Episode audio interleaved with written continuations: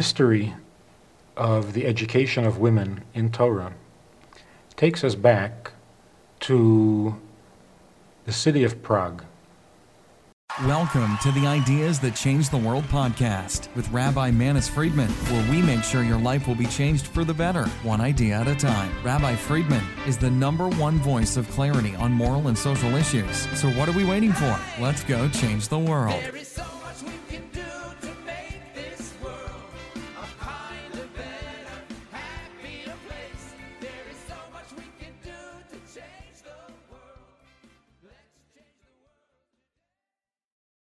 The history of the education of women in Torah takes us back to the city of Prague. The rabbi, the chief rabbi of Prague, Rabbi Yehuda Lowy, known as the Maharal, the Maharal of Prague, uh, popularized the study of Kabbalah in his community. Those who studied Kabbalah had a different philosophy, a different approach to uh, education than the average observant, committed, practicing Jew. Nowhere in the world were women being educated in philosophy, theology, uh, or sciences, but those who studied Kabbalah began to educate their daughters in all areas of Torah, in all parts of Torah, including the Kabbalah itself. One such example was the Maharal's wife, whose name was Pearl. We don't know a lot about her background or her family, but once she was married to the Maharal, we know that they spent time together studying the Talmud, the Code of Jewish Law, and Kabbalah. The Maharal was a prolific writer, and uh, we know that all of his works were edited by his wife, by Pearl. We even know of eight occasions in which she had to correct his quotes or his references from uh, the Talmud and from the commentaries. She said of herself that since she was a teenager, not a day had gone by that she hadn't spent at least five hours in study. It's therefore difficult to imagine that when the Maharal created his humanoid, created the golem, that he uh, didn't, uh, in, didn't uh, tell his wife, or that she didn't know that this was a golem. The tradition says that she didn't know, and there are these, stories about how she asked the golem to, to do something and forgot to tell him when to stop, and since it had only artificial intelligence, it had to be told when to stop. But these stories don't, don't ring true because that was, that was not expected, it was not in character with uh, Pearl uh, and, and of the Maharal to leave her out of such a project. This became a tradition among those who studied Kabbalah. There were those, very traditional Jews, who were very much against the study of Kabbalah. They mocked it, they ridiculed it, they thought it was, it was uh, either blasphemous, because the study of Kabbalah was too holy, too intense, too mystical for the average person, or they called it frivolous and irresponsible, and, uh, and since, not, since the Kabbalah didn't seem to be of practical importance, they considered it frivolous. One of the descendants of the Maharal and of Pearl, uh, the Maharal, by the way, uh, traces his family tree back to the house of King David, and in fact had a family tree printed up, uh, written up, that uh, that actually mentioned all the names of the uh, of the predecessors of the ancestry that uh, that led back to King David himself and, and his son Solomon. One of the descendants of the Maharal was a man by the name of Reb Schneier Zalman. This was not the Alter Rebbe, this was the grandfather of the Alter Rebbe, after whom he is named. He married a woman called Rachel, Rachel. Rachel's father, whose name was Baruch Batlan, that's how he was called. His real name was Baruch Portugaler, because he came from Portugal. He was among those Jews who fled from Portugal during the Inquisition because he refused to convert to Christianity.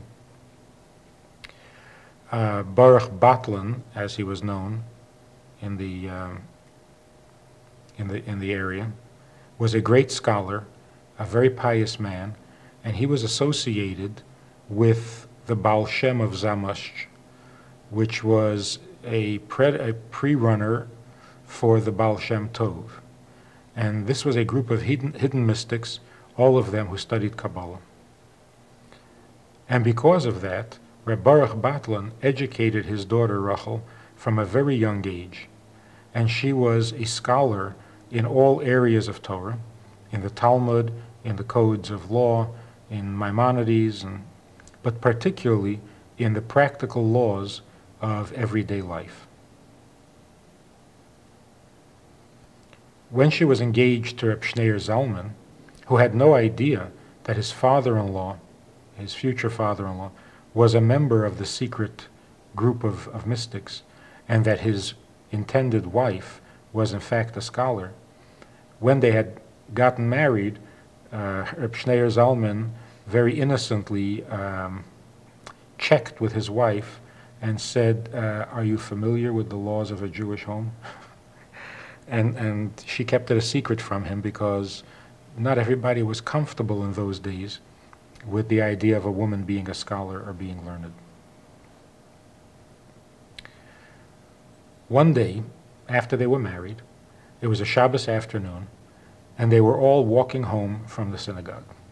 There was Reb Baruch Batlan, his son, Binyamin, Rachel's sister, and the son-in-law, uh, Reb Schneier Zalman. Rachel was walking with her mother and her and a friend. They were all walking home from shul. Now, in the in the different uh, towns and townlets in Europe, uh, people practiced the laws of carrying with some variations, some being more strict than others.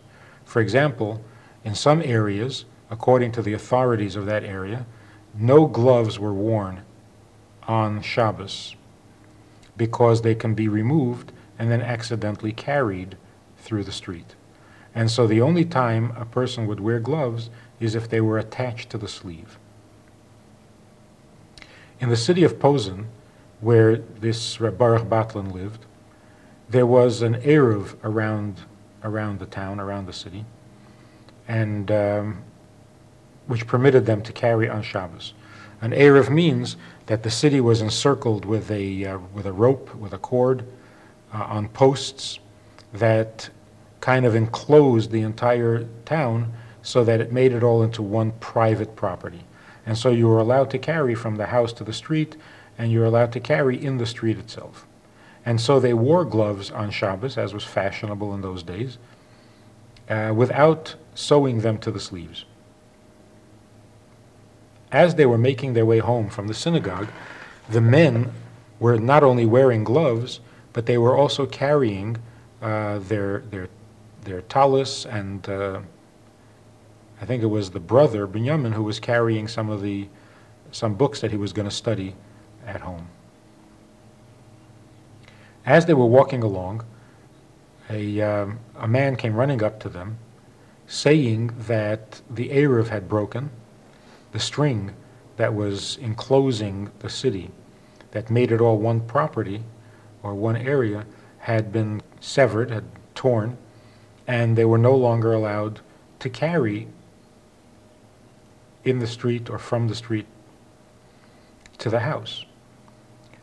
Now they all stood there a little bit caught by surprise, a little bit perplexed as to what exactly they should do now with the gloves that they're wearing and the things that they were carrying. To everybody's surprise, Reb Baruch Batlan turned to his daughter Rachel and said, Rachel, you know the laws. Tell us what to do.